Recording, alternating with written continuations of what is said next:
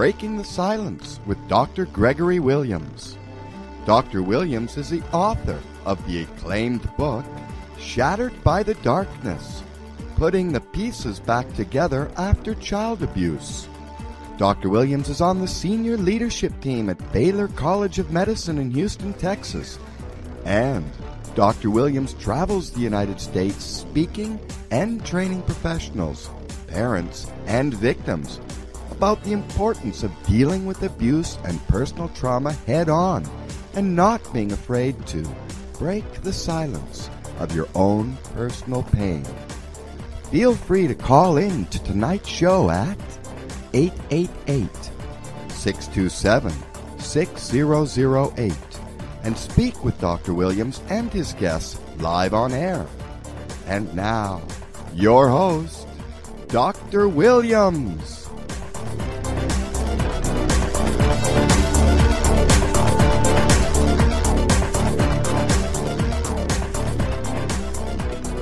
Well, good evening and welcome to Breaking the Silence. My name is Greg Williams and welcome to my home here uh, at the tower of where I live, which is right across the way from the Texas Medical Center. I was just looking out the window, getting a little bit of rain. I work on the 10th floor, just about that building right there uh, at the Pavilion for Women at Baylor College of Medicine and Texas Children's Hospital. And uh, I work there as often as I can, about 50 hours a week, uh, at least 50. But I uh, just want to welcome you to the show tonight. It looks like we're getting a little bit of rain here, kind of on the cooler side. Uh, hopefully, uh, our guest tonight is in a little warmer climate than what we are right now. But uh, been traveling this week. Went to had a San Antonio conference. I'll be traveling this coming week to College Station, Bryan, and Texarkana, and be speaking on abuse and and how to discover abuse and how to deal with abuse in children. Uh, also uh, human trafficking education for the medical field, and uh, several other topics that I'll be speaking on this week. we want you to get involved tonight. there's two or three different ways you can do that. Uh, you can get right on the uh, Shattered by the Darkness Facebook page right now. That my awesome son that is in the United States Army, Curtis, uh, is running right now for for me in Seattle. And I guess this week he is heading to uh, the wonderful country of Japan to spend a month over there uh, doing some work and a project over there with the Army. And while I'm speaking of the Army, I want to say thank you to all the veterans on this Veterans Day weekend and the sacrifice, the service, the uh, dedication, the courage that it takes for you to uh, serve, protect, and make our country free what it is. And uh, even though sometimes our freedom causes some people to do and say some crazy things. My son Curtis tells me all the time, Dad, that's the reason I uh, am still in the army to make sure that everybody can have the freedom to share what they have on their mind in a free uh, society. So uh, he has a little bit more open mind than I do. I, I, want some of those people to stop talking. But anyway, I'm, I'm just teasing.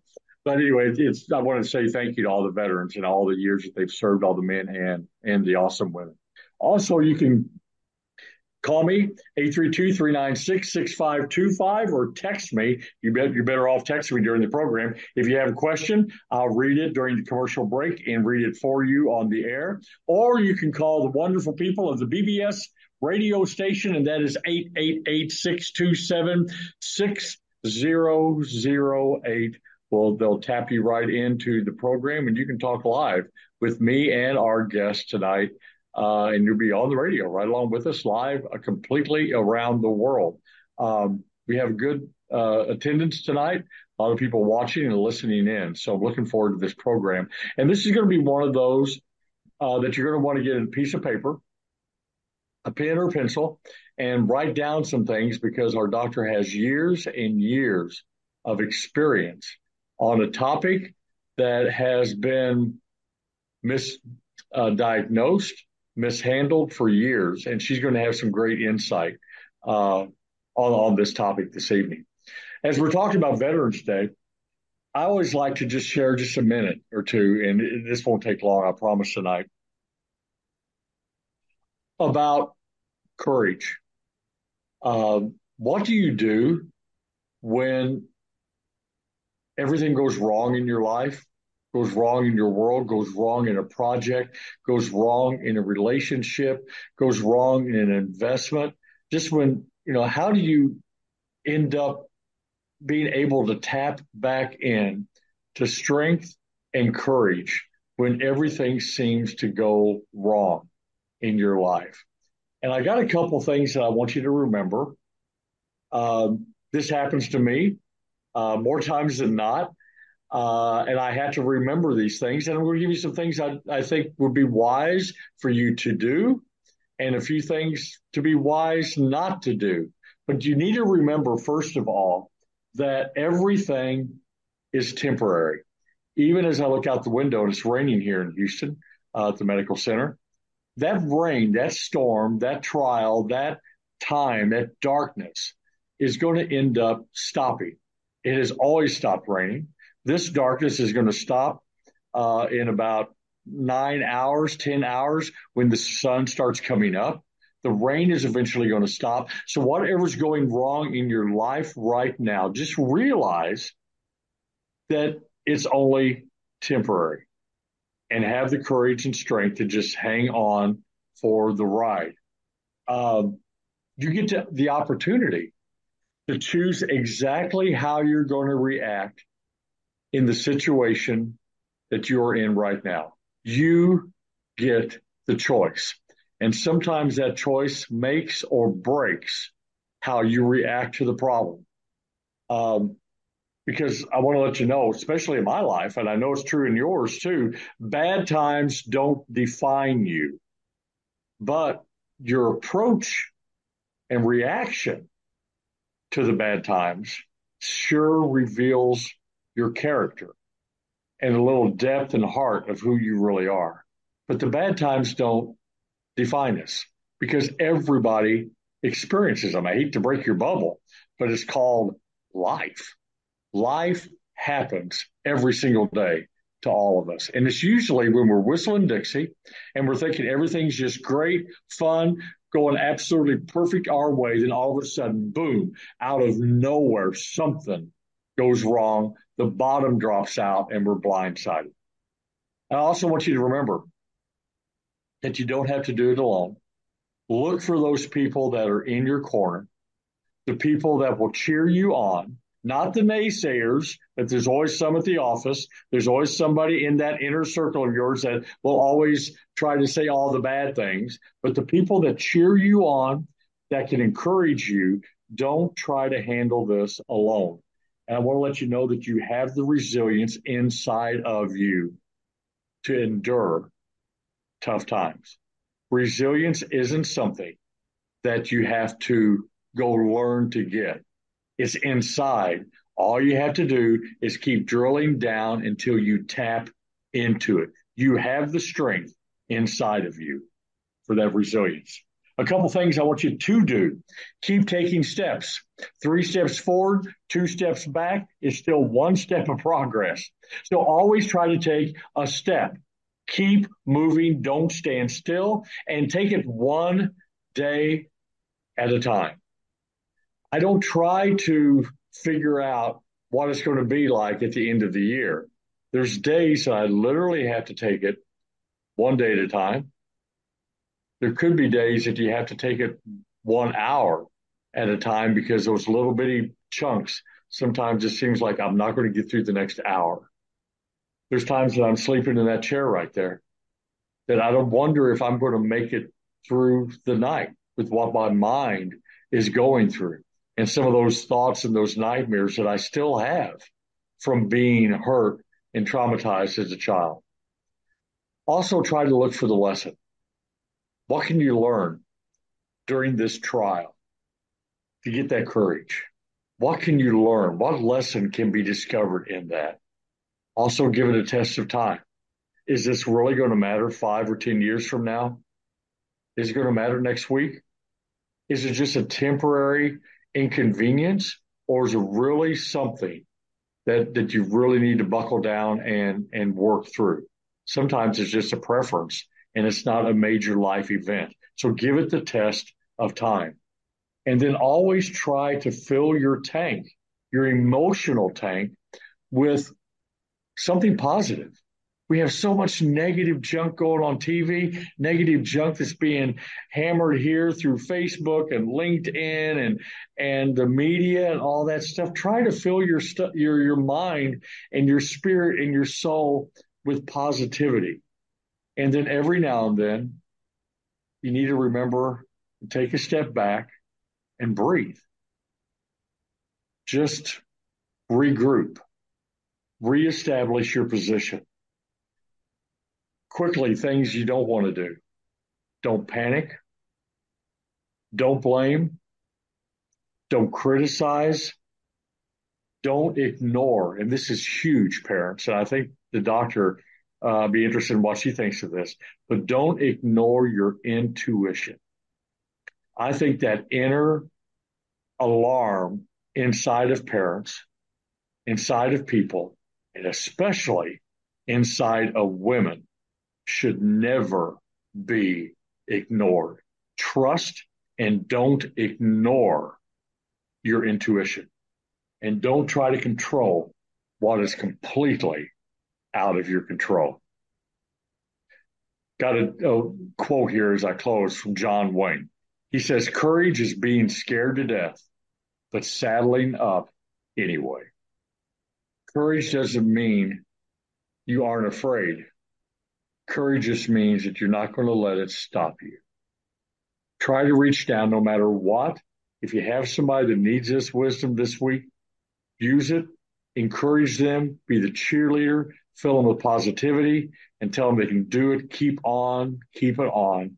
And you have that strength inside of you to get through what you're going through right now. I promise you. And you're not alone. And there's always, like we end the program, we're going to end it like this tonight too there's always, always hope. Never give up on that. Tonight, I am literally honored to have Dr. Connie McReynolds. She is a licensed psychologist and a certified rehabilitation counselor, and she has more years than many people have in their life in the career. Now, I'm not saying she's old, but she's got over 30 years of experience in the field of rehabilitation counseling and in psychology. She's the founder of a neurofeedback clinic that I want to drill down deep into that. Neurofeedback is huge in Southern California. I, I hope I get to meet her sometime because I'm in California all the time working with children and adults to reduce and eliminate the conditions of something that I personally believe that has been overdiagnosed time after time after time ADHD.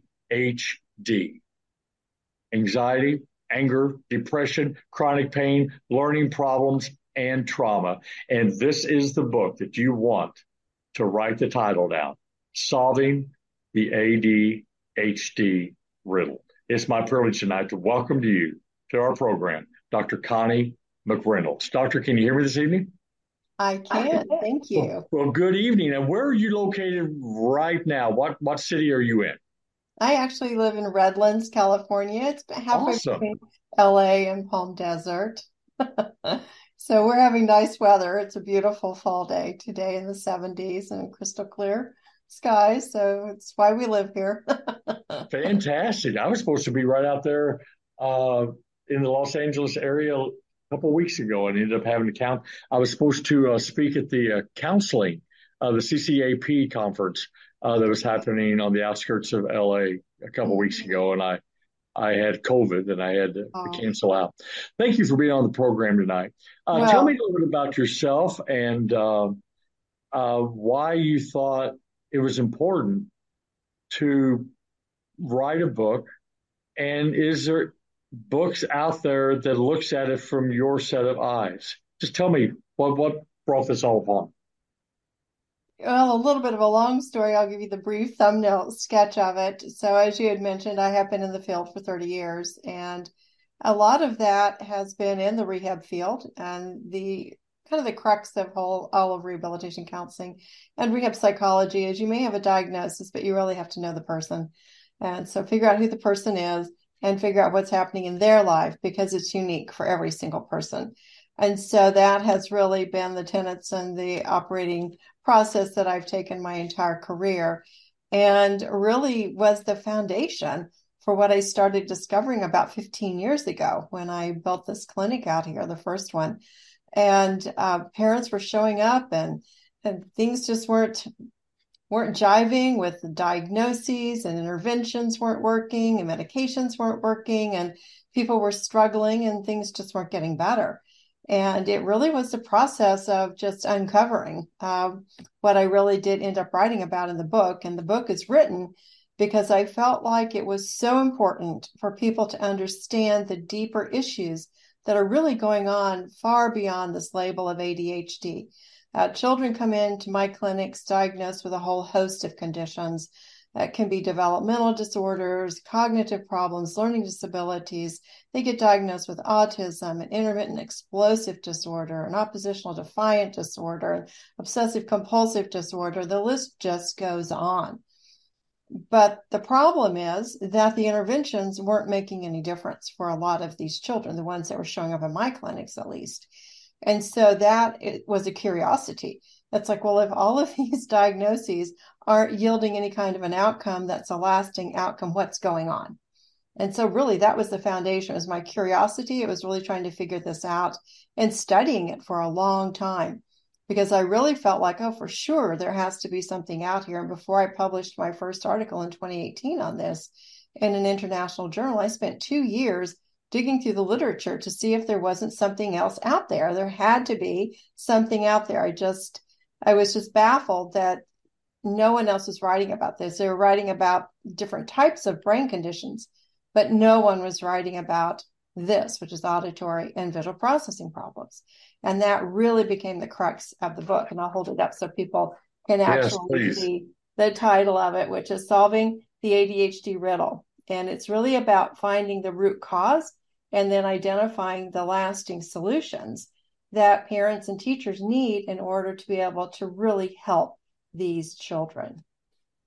Do being a parent of three boys, and one of those I remember taking to a psychiatrist when he was probably seven or eight, and within 15 minutes being in the doctor's office, he was writing on his prescription pad, take Ritalin, and handed it to me and didn't even hardly talk to us or the child. Do you find that that has been that ADHD has been overly diagnosed and and so wrong and highly medicated when there could be some other reason that they have these kind of uh, reactions and behaviors within them? Well, it's the crux of my work of the last 15 years. Once I started stumbling onto this and really realized that I think I had found something, yeah. which is yes, ADHD is overdiagnosed, it's overprescribed. Um, and I think I even wrote somewhere in the book the, the wrong diagnosis isn't going to lead to the right intervention. Yeah. If you don't get it right, the interventions aren't going to get it right. And that's been, I think, a lot of the challenge for a lot of parents. And still to this day, I'm hearing parents say, you know, we went in and spent 10 minutes with the doctor and ask a few questions, and then we have a prescription for this, you know, almost methamphetamine. I have to be careful with that because it's not that, but parents describe it as what they feel like it is. And so it's their perception, really, of kind of what some of these medications are for their children. And it doesn't mean that it doesn't work for some children because it does. It can help get rid of some of the behaviors or the symptoms. So the behaviors are the symptoms, the symptoms are the behaviors. But it's been my theory uh, with this that we are kind of getting rid of the wrong thing. We're, we're chasing the wrong thing. We're chasing symptoms instead of really trying to understand what is actually going on you can chase symptoms all day long and you can you know write all kinds of prescriptions and all kinds of behavioral interventions to try and get rid of the behaviors. But instead if we were to slow down just a bit and use these behaviors as trying to understand or perhaps decode what is this child really trying to communicate because i think the behaviors are a form of communication. And I think if we as adults can get sharp enough at being able to decode what these behaviors are actually trying to tell us, then we have information that we maybe are missing. So if yeah. we're only going after putting the band aid on the wound and not really understanding that there's something very different going on here, we miss all this information. And then you stop the medication and the behaviors come back in most cases. Well, I remember my son for about a year and a half was almost a zombie. Mm-hmm. I mean, literally, it took him from here to here, and he just is like, we, we can't be doing this. This this can't be good for him. Mm-hmm. And we eventually uh, got him off it. It just seems like it it drugged him, and there was no energy in him whatsoever. And the only reason I think we took him was because he had an enormous amount of energy. What seven, eight year old doesn't? Mm-hmm. Um, you know, that's what childhood's all about. Mm-hmm. You have a personal uh, reason that you you started digging into this and studying this.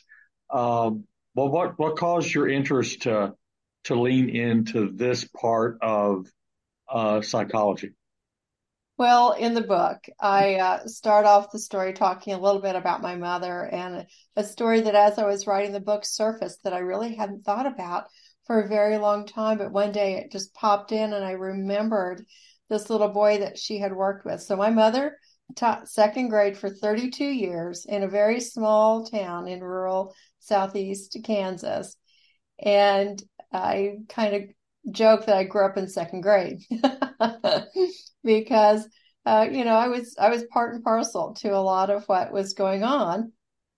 Uh, you know, at the grading the papers and and all the things that happen with teachers and politics and uh, and the like. And so there was this one little boy um, who couldn't read, and it didn't matter what she was doing.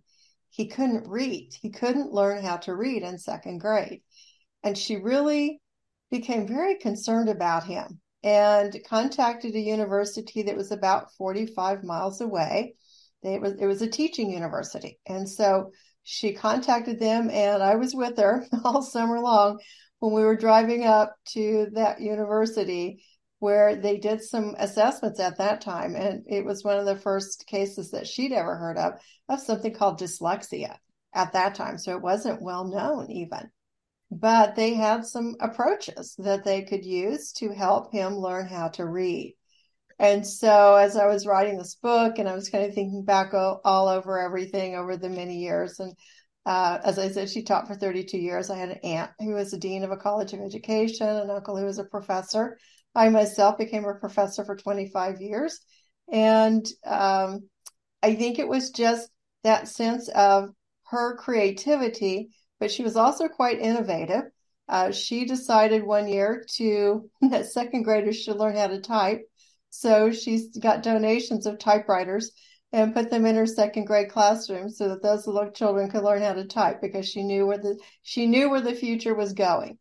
And so it was just kind of this uh, you know, I saw her do all kinds of things around the farm. I grew up on a farm and, you know, she was just a lot, she's involved in a lot of different things and could tackle a lot. And I think that just was this independent piece that came along. And it was the thinking outside the box. Always been kind of that way. I've never been much of what one might call a traditionalist. I think that's why I was gravitating toward rehab counseling because it had a more of an innovative approach uh, to working with individuals and really understanding the individual.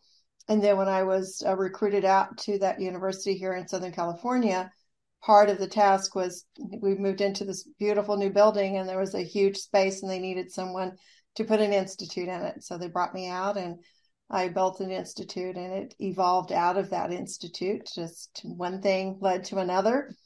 And just over the course of time, it evolved. And I started realizing I think we have something here and just kept looking for the literature, looking for books, looking for anyone who was writing on this. And no one had at that time and really that's how it all just it just unfolded in front of me just as you were saying one step at a time that's really what this was it was just taking the next step it was listening it was paying attention it was kind of cueing in to things and it was really being curious as to why things weren't working and trying to figure out well what can we do to maybe help people and when we finally found this approach The assessment gives us amazing data, and then the interventions are all non invasive. And so we actually are able to teach children how to use their brain more effectively and more efficiently. And then when we do that, surprisingly, most of those behaviors go away. And that's the beauty of all of it. You know, one thing that I was really impressed with, because I read all the guest books every week, um, is that a lot of doctors will write so technically and medically and uh, expertly above my head to where I can't understand it. You're writing was exactly the way I think because it, it was easily understood. It was broke down in such a way that it was applicable. It wasn't so complicated that I had to look up on Google what's that word mean or whatever.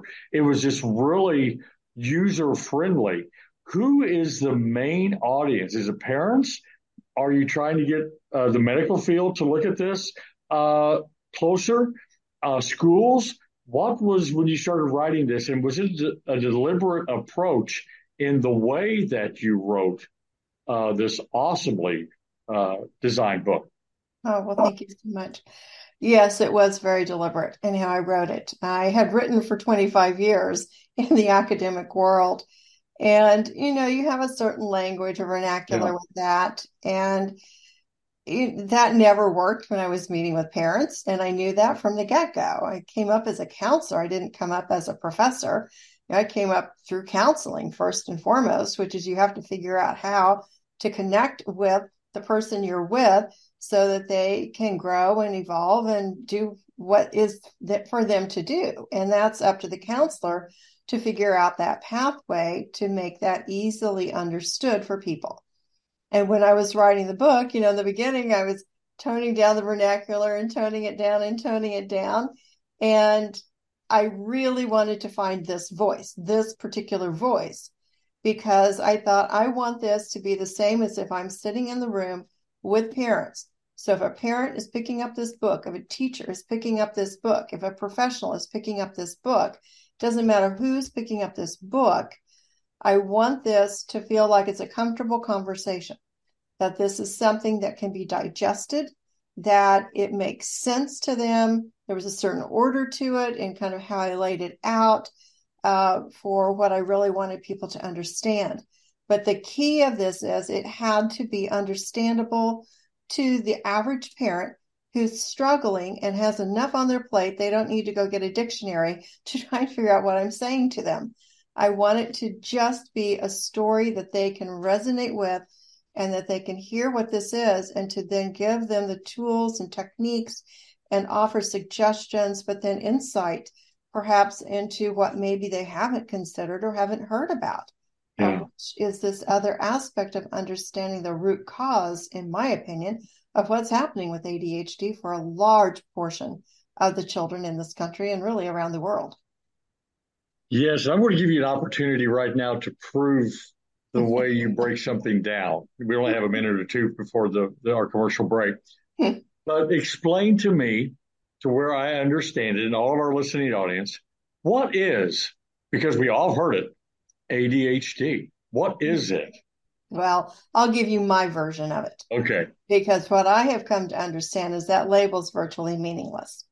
Um, that diagnosis, when it was retooled in the latest DSM 5, almost anyone on the planet can qualify for that diagnostic label. And it doesn't tell us anything about what's happening. You can have 10 children walk into my clinic, and they're all 10 going to be quite different. So when I have this assessment that I uh, came across. Uh, we've been using it for 15 years. It takes 20 minutes. It's computer based. We're looking at 37 areas of auditory and visual processing. And in 20 minutes, I can figure out what part of the brain of that child's brain is working well and what part isn't. And so auditory and visual processing problems can be processing speed. It can be stamina, can be comprehension, it can be the ability to attend. It can be inconsistency. There's a whole host across those 37 areas. And that's kind of why every child is a little bit unique, which is why these one size fits all um, approaches will not solve the problem. It won't solve the problem because we don't know what we're dealing with with that. We have to get to the actual person. And I think of these assessments almost as like their little thumbprint. It's like this is what the thumbprint is of this little child or this adult and how their brain is working. It's a nice little graph and it's a 15 page report and we delve into it. and I pardon me, and I can say that so many times I'm with the parents, the clinicians working with the child. I bring the report in. I sit down, I start going through the report, and it is mimicking almost verbatim some of the language the parents have been sharing with me. And at times they look at me like I maybe was recording them or something, but it's like, no, we weren't. This is just, this is what this assessment can do. And it can help us understand your child in ways that you haven't ever been able to before. Unbelievable. I'll tell you what, we're going to take a commercial break. Um, on the other side of this break, Doctor, I, I want to find out what uh, this assessment's all about. I want to go into depth into that. And then I want to also find out if you feel that trauma uh, that has happened to a child that is unknown to the parent can present itself as a potential ADHD diagnosis when uh, really in reality it's because they experienced trauma. And I want to know what your thoughts are about that. 888-627-6008. You won't want to miss this last uh, segment. Be right back after this very short commercial break, about 102 seconds. We'll be right back.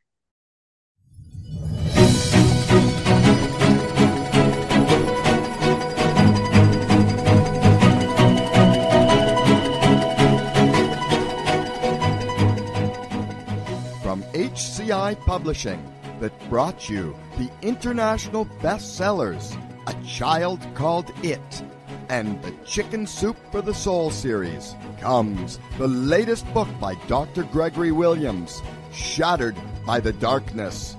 This book describes the horrific abuse that Dr. Williams suffered at the hands of his father for over 12 years and the damaging effect of keeping everything silent about that abuse for 30 years. If you're looking for that book that you can't put down, then pick up a copy of Shattered by the Darkness by Dr. Gregory Williams at all Barnes & Noble stores, Amazon, and Books A Million.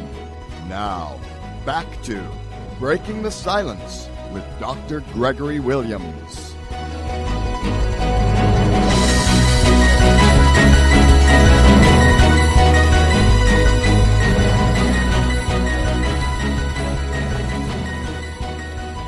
Welcome back. Um, 888-627-6008 if you want to call in, if you have a, a question or a comment. Uh, any parents, any professionals. We have a lot of teachers that listen to our program because I do uh, speak at a lot of schools uh, around the country. So uh, they may, because I, I want to eventually, when we, you know, on this last side uh, of the uh, interview, doctor, I want to find out how can school teachers better adapt uh, their classrooms for children that that need uh, special attention like this. Do you um, do you believe that um, the ADHD medicine that they've given out in the past and still probably currently doing is it really doing it, or do you feel that it is just this band aid on a shotgun wound that will never stop the bleeding? And it's just covering up the the overall uh, issue, and it never gets down to the root of it. Well, I can only speak from my experience in my clinics, uh, which is parents are the ones coming in telling the stories to me. And so they're the ones saying, We've been down this path, we've tried every medication, uh, it works for a little bit, it stops working, or like what your experience was, the side effects uh, were significant enough that they didn't feel comfortable with it. Uh, and then the research in my book actually um, cites a lot of research on this. So anything that I've spoken about in the book is referenced in the reference section. Yes. So people can go to those original articles and read for themselves if they want to do the deep dive. into these topics. And the research is out there that speaks to the fact that children who've been on the medication sometimes for years, when they go off, their symptoms are virtually the same as the child who never took the medication. So, in my mind and where I've come from, that's what I was kind of driving at when I was talking about treating the symptoms or treating the behaviors. Right. Because we can treat those, but if we're never getting to the root cause, we're not really getting to a state of wellness or wholeness right. that I think most people are, are really searching for. They really want to get past the diagnostic label and to get to a position of health and well being. And that is really what this is about. We have a caller, uh, oh. Bobby from California. Uh, all right to bring Bobby Absolutely. on? Absolutely. Okay. TJ, go ahead and patch uh, Bobby on in, and we'll just listen straight to the caller right now. Caller, how are you, Bobby? Uh, I'm very well. Uh, Dr. McReynolds, I had a question for you that all the time that we have been studying ADHD, we just read about three symptoms inattention, impulsivity, and hyperactivity. And you have this very new approach of uh, identifying the audio visual processing. So could you broaden a little more on how do you actually uh, uh, address this issue? I'd be happy to. Thank you for your question. I think a lot of people probably have that question. Uh, so uh, the assessment that I was talking about, I, I wish I could take credit for developing it. I could just get credit for using it. so it's called an integrated auditory and visual processing. It's a continuous performance test, but it's a little bit different than some of the other ones that have been out there, and it's been researched and uh, studied, and so it has good validity and reliability to it. And I talk a lot about it in my book about using that. And so what I came to discover it was really developed to kind of identify ADHD because I started using it and we've used it for 15 years. So I can tell you I've read thousands of these assessments. And I started realizing, you know, we've got this all backwards. We have this backwards. We really have to start looking at what is underneath all of this. And when we look at these 37 areas of auditory and visual processing, and one of those is fine motor hyperactivity, uh, mm-hmm. we can really dial in. It's like suddenly having the correct microscope to look at the situation instead of having this broad base to look at something that is so, um, you know, at the 30,000 30, foot level, pardon my voice, uh, we're, we're delving into, we're really getting into the base of what I think is happening. And what I have found consistently across about 85 to 90% of the people, children and adults, who come into my clinics, regardless of what brought them in the door. They actually have some auditory and visual processing problems underneath all of that. And to Dr. Williams' question about trauma, yes, we can have diagnoses of all sorts. And the good news with the neurofeedback in the program that we use is that we tackle whatever that is pretty much. Uh, so, Bobby, I hope I answered your question. If not, please let me know if I need to go a little deeper for you. Thank you so that, much. Uh, that approach is unique. Thank you. Mm-hmm. Thank you for the phone call. Appreciate your participation tonight. Uh, what are some of the signs, doctor, that a child is struggling with the auditory and, and visual processing problems, uh, even if they haven't been? So, what what's some of those uh, signs that they're having some difficulty? Well, I'll break it into the two camps because we often don't talk about these two camps. We all yeah. we think ADHD is just the little guy who's running around with the motor and can't sit still or is fidgety. Yeah. And I saw a lot of those kiddos in my mother's classroom when I was growing up in second grade. I will say though there are a lot more of them in the second grade classroom now than there were, and there's probably some theories behind all of that, and some of it's just better awareness, I think. But I think there's a lot else, a lot of other things going on contributing to that.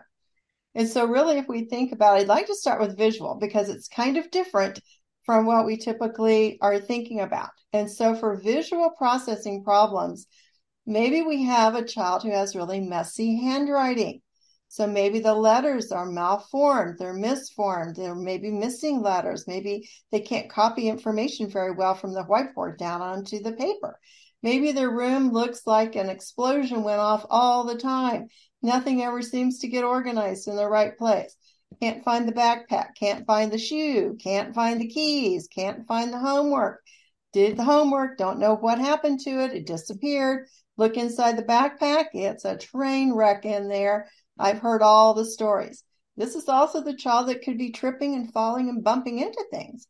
Now, it's important that you might want to check the visual processing, the actual eyes. But what I'm talking about is something different from that. But you always want, if you haven't done an eye exam on your child, you may want to just to rule that out if they're bumping into things.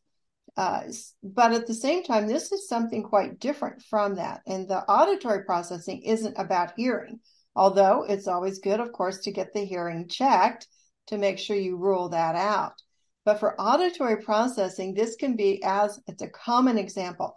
We repeat ourselves a hundred times and Johnny still won't follow through. We ask him to do three or four things, and on the way to do the first one, he's over playing with the dog and never makes it down the hallway. I can't tell you the number of times I've heard those stories. Or just drifting off. How many times have we heard, well, he's inattentive, he isn't paying attention? It's like, well, here's here's the news break, folks. If a child has auditory processing problems, and part of that processing problem is that this child cannot remember what you are saying because that part of the brain is a little bit like a piece of Teflon in there. It's just going in one ear and straight out the other.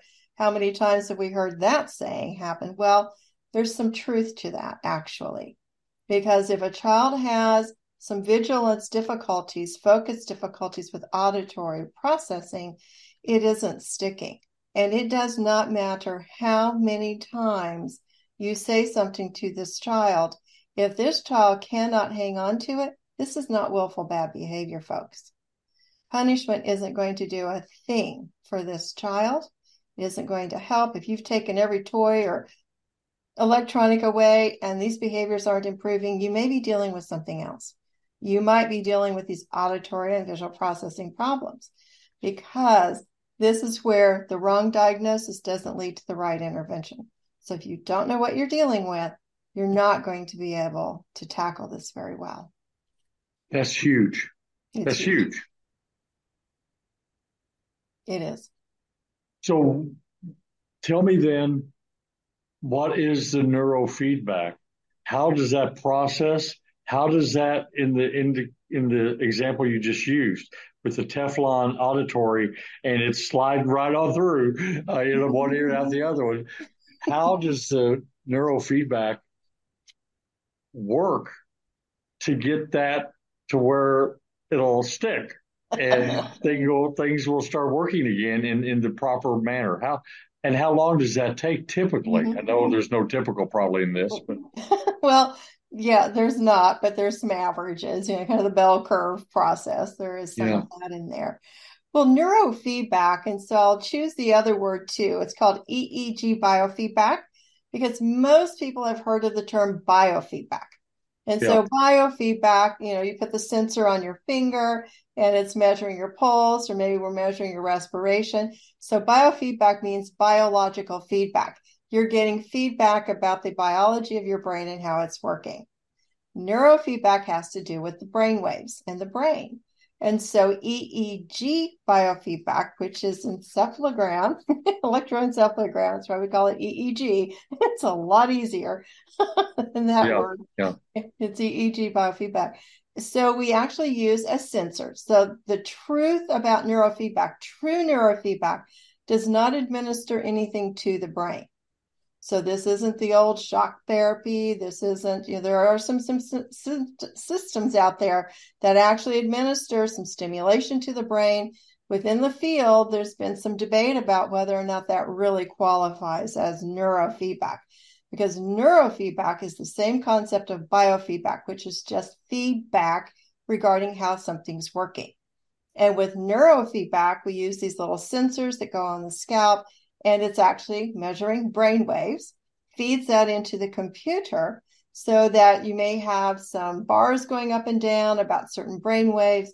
Um, the key with this is it's going through an algorithm. So we use low impact, scientifically designed video games for the training plan based on the findings of the assessment. And so, if a child has some auditory attention problems, meaning maybe they can't remember, maybe they have slower processing speed, maybe they don't have the stamina to get to the end of a task or what you're saying, then through repetition. So let's think about how we have learned how to do everything we've ever learned how to do. It's through repetition. That's how the brain learns. And that's the beauty of the term neuroplasticity, which actually Dr. Donald Hebb introduced to us in 1949. Yes, 49. that term, it's taken this long for us to really start figuring out how to implement that in an organized way. And so this is like a training plan. It's like a gym for your brain. So you go to the gym, you maybe have, you know, a trainer does a little assessment to figure out what your training plan is and, and what machines you need to go on and how you want to strengthen your muscles. It's the same concept with this. We figure out which neuronal pathways need to be strengthened and through the use of creating the training plan and a child doing this or an adult two or three times a week, usually for 30 minutes.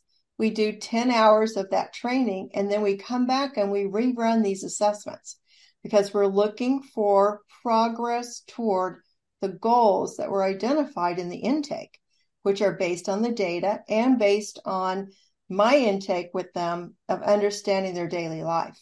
You know what's working what isn't working where are the stressors where's the impact and we're looking for that data as well. Because you can pass a test but it doesn't necessarily mean your life has changed for the better and so right. the key with this is that we're also looking for that data from the parent or from the child and what I'll share with, early on, we had one little boy, he was about eight or nine.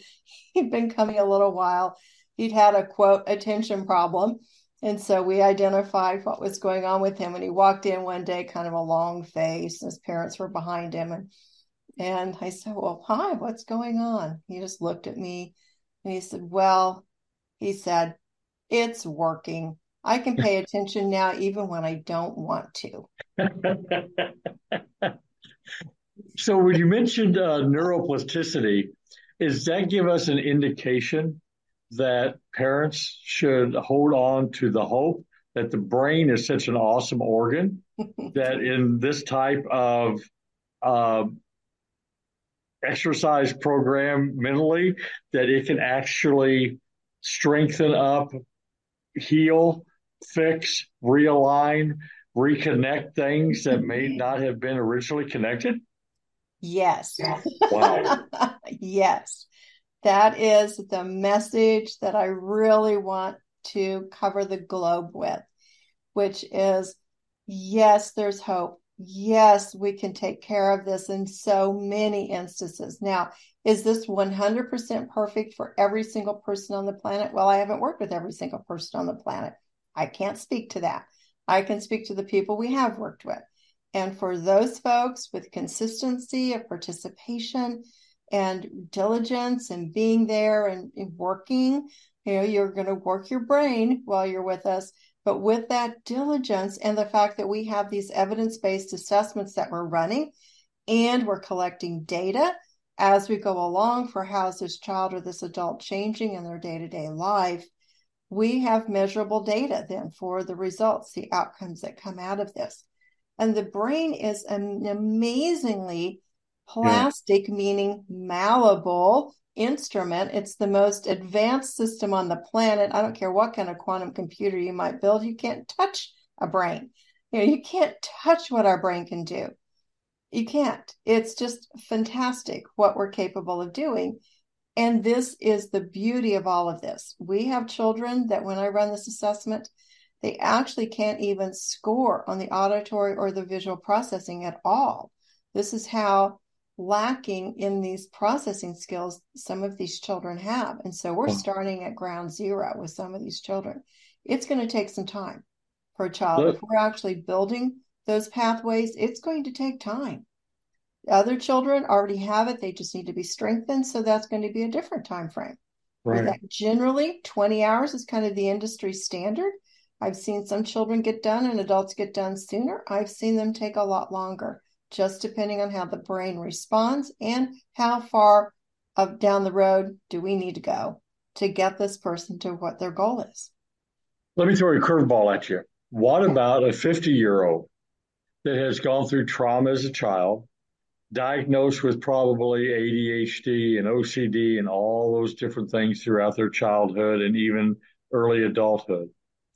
Can neurofeedback processing and this type of work in this book and your assessment and this type of work help someone that still has issues at a 50 year old age adult? Yes. I work with people in their 80s and 90s. Wow. So I have a unit that recently I put into a retirement center, and we're working with some folks in their 90s.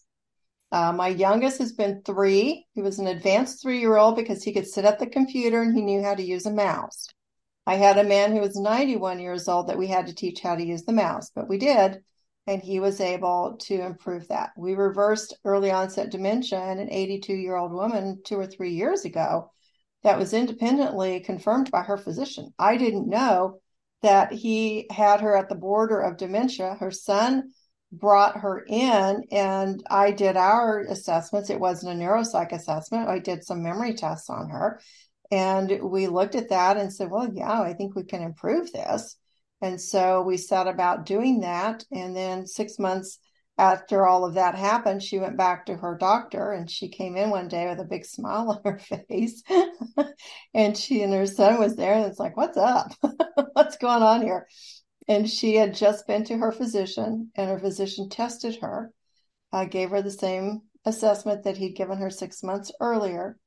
And he looked at her and he said, ask her, okay, what have you been doing? And she said, what do you mean? He said, what have you been doing? She said, uh, well, I've been, why? I've, I've been doing neurofeedback. And he said, well, keep it up because whatever you've been doing, you've reversed this. I was prepared to tell you that you were in moving into dementia and you've improved your scores here several points on this, and that is not the case anymore. I didn't know that she was at that verge because that's I wasn't assessing her for that. You know, the son said she had some memory problems. We found it, we tackled it. So I didn't know that, and the doctor didn't know she was coming to me. So it was an amazing story uh, that we were able to do that. And with trauma, uh, I just want to speak to trauma very specifically because I worked, I used to work at the VA in Madison, Wisconsin when I was getting my doctorate there. And I worked in the Chemical Dependency Treatment Center and I worked and ran the anger management groups of court ordered veterans who were there because of anger management severe problems the court had sent them. And I wish I'd had this then. We could do a lot of good, but it took a long time in working with that. And I was very fortunate several years back that one of the county VAs here in Southern California took an interest in this work and funded a project for us to be able to provide the neurofeedback services to, I think we ended up serving something like 30 veterans on that project. And I ended up writing and publishing on it because we had good outcomes with that. Um, we dial down that amygdala system. So, this system in treating auditory and visual processing, we also can tackle anxiety and anything on that spectrum. And that's, that's amazing. Yeah. And so, what we're able to do is, is in essence, we help calm down the amygdala system. So the amygdala system is the fight, flight, freeze right. system in the brain. And I will tell you that coming out from the pandemic, you know, for two or three years, we've had a lot of uptick with anxiety and just trauma that people that came out of that, children that were traumatized uh, in that process. So we've been treating a lot of that in the clinics as well. And it's the same process. And I'm still assessing for auditory and visual because underneath it, eight or nine times out of 10, we're going to find that there are also these other things going on, and we just tag it together. We just dovetail that all together and do it all at once so that we are tackling the anxiety, but we're also tackling any of the auditory and visual processing problems. And again, it depends on kind of how the brain's responding. but we're able to make good headway with this. I just heard from one of our veterans' wives today. Uh, she was telling me, she says, well, things are so good that I'm sending my parents and I'm sending my sister in law and my niece to you. Unbelievable. Mm-hmm. So, well, doctor, we are completely, completely out of time. Hold your book up one more time. I want everybody to get this. This is for children, adults, parents, grandparents everybody's going to benefit from this book, Solving the ADHD Riddle by Dr.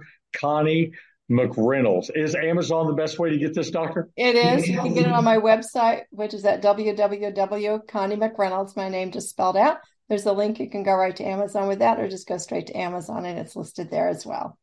Fantastic. Thank you for being with us, Doctor. I appreciate it so much. Want to have you back if you would come back. I would love to. Thank you so much for having me. Fantastic. Sorry we got to rush, but it was great okay. information. I knew we was going to not get to half the questions I had from reading the book. get this book, folks. You will not be disappointed. I promise you. As we end every program, I always want to just let you know, no matter what, no matter what you're dealing with, no matter what problems you don't think you'll be able to overcome, there's people out there that have the expertise that have been given a, a different sense of of knowledge that we just need to simply tap into, buy it. Uh, buy the book, get the information, because no matter what, folks, I want to promise you tonight, there's always hope. And this book offers that for those parents that may be at the end of their rope. Get this book, Solving the ADHD Riddle. Thank you, Doctor. Appreciate it. Join us next week right here for another edition of Breaking the Silence from the most awesome city in the world, live from Houston, Texas. God bless. Have an awesome week. Good night.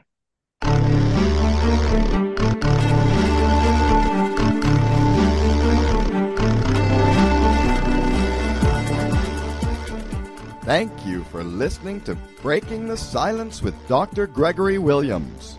To contact Dr. Williams, dial 832 396 6525 or email him at shatteredbythedarkness at gmail.com. And don't forget to join us each Sunday night at 8 p.m. Central Time, 6 p.m. Pacific on BBS Radio Station 1 for the next episode of Breaking the Silence.